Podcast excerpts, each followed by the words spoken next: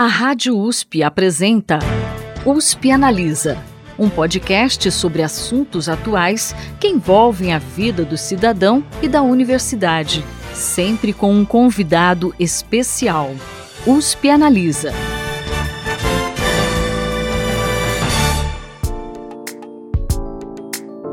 Olá, tudo bem? Eu sou a Thaís Cardoso, jornalista do Instituto de Estudos Avançados Polo Ribeirão Preto da USP, e te dou as boas-vindas à temporada 2023 do USP Analisa. A gente já falou algumas vezes aqui que para uma política pública ser eficaz, ela precisa ser baseada em dados e evidências. Na educação, avaliações como o SAEB e o Enem, por exemplo, têm esse papel de fornecer os dados necessários. Principalmente no cenário pós-pandemia, essas ferramentas tornaram-se fundamentais para entender o que pode ser feito para melhorar a aprendizagem dos estudantes. Por isso, a gente traz para discutir esse tema a professora Maria Helena Guimarães de Castro, presidente da Associação Brasileira de Avaliação Educacional e também titular da cátedra Instituto Ayrton Senna de Inovação e Avaliação Educacional, que foi lançada na manhã de hoje em parceria com o Instituto de Estudos Avançados Polo Ribeirão Preto da USP. No programa de hoje, ela explica a importância dessas avaliações. Ouve só.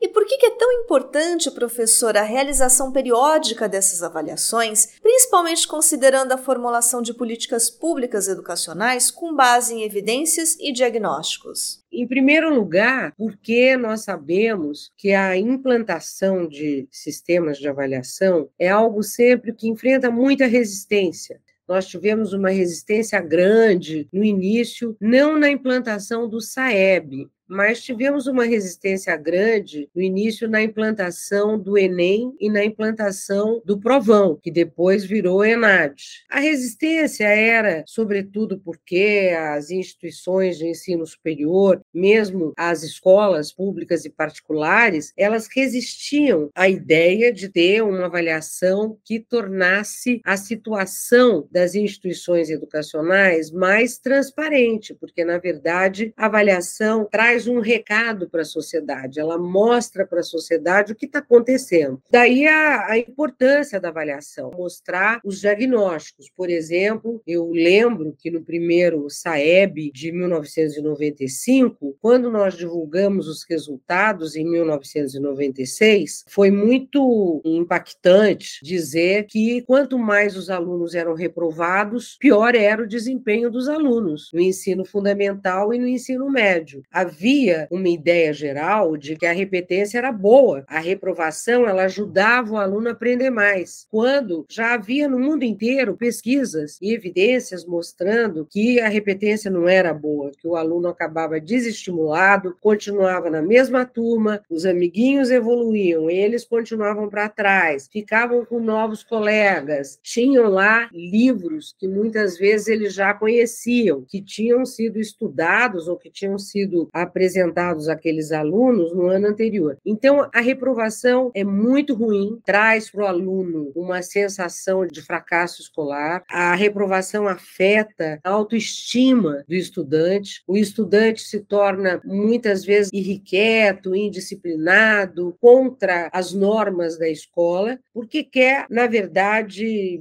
mostrar que ele está em outra fase, não está mais aí, mostrar por meio do SAEB o resultado resultado do aprendizado, com ênfase na repetência como um fator de atraso escolar e de fracasso do aluno e de algo que era negativo, foi muito importante. A outra coisa também que nós mostramos no primeiro SAEB, que foi bastante importante, é que o currículo oferecido aos alunos, ele não era cumprido na íntegra pela maioria das escolas. As escolas, elas tinham tempo suficiente para cumprir, em média, 60 60%, no máximo 70% daquilo que o livro didático previa, porque o currículo era o livro didático, não tinha o currículo nacional, não tinha uma base curricular. E com relação ao provão, foi muito curioso, porque o primeiro provão todo mundo era contra, e nós tivemos apenas o apoio dos cursos de administração, dos cursos de direito e dos cursos de engenharia civil. E quando nós divulgamos divulgamos os primeiros resultados do provão, que os alunos eram contra, as entidades eram contra, todo mundo era contra, nós verificamos que gradativamente o provão ele foi ganhando adesão. Eu lembro que a USP, por exemplo, ela teve um papel muito importante, porque vários cursos da USP participaram, tanto o curso de direito como o curso de engenharia civil da USP participou do primeiro provão. E os professores e até os alunos acharam importante a existência do novo provão, apesar de uma resistência muito grande que havia em diferentes instituições. Eu diria o seguinte, que a formulação de políticas públicas, ela foi beneficiada no caso da educação básica por uma política de combate à repetência, de combate à reprovação, mostrando que a distorção em idade série era negativa para os alunos, mostrou nesse sentido que políticas de aceleração da aprendizagem eram muito importantes para que o aluno cursasse a série correspondente à sua idade e que os professores tivessem sobretudo, um cuidado em mostrar para o aluno que todo aluno pode aprender. No momento em que o professor identifica um aluno com dificuldade, esse professor poderia chamar o aluno, chamar a família, conversar com eles e mostrar que o lugar de aprendizado é na escola e que a escola ajuda muito, o professor pode ajudar,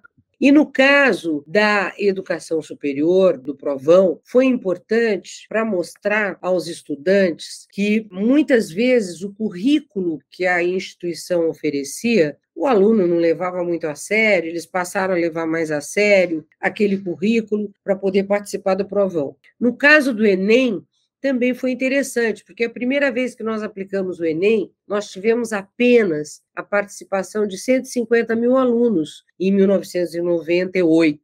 Na última vez, em 2002, que foi o último provão da minha gestão lá no INEP, nós já tivemos 2 milhões de alunos inscritos, então já foi muito significativo e já tínhamos 513, se não me engano, instituições de ensino superior utilizando os resultados do Enem para o ingresso na universidade. A USP e a Unicamp, por exemplo, as duas aderiram ao provão já no ano 2000. As universidades federais não, elas continuaram resistindo muito tempo, só foram, na verdade, apoiar a participação no Enem a partir de 2009 mas a USP e a Unicamp tiveram uma participação e a USP e a Unicamp foram muito importantes no sentido de valorizar e fortalecer o Enem como um exame que servia também para acesso ao ensino superior e isso ajudou as escolas também a organizar os currículos, a preparar os estudantes e tudo mais. Então, eu acredito que tanto o SAEB como o Provão, como o Enem, eles tiveram um papel importante e criaram uma cultura de avaliação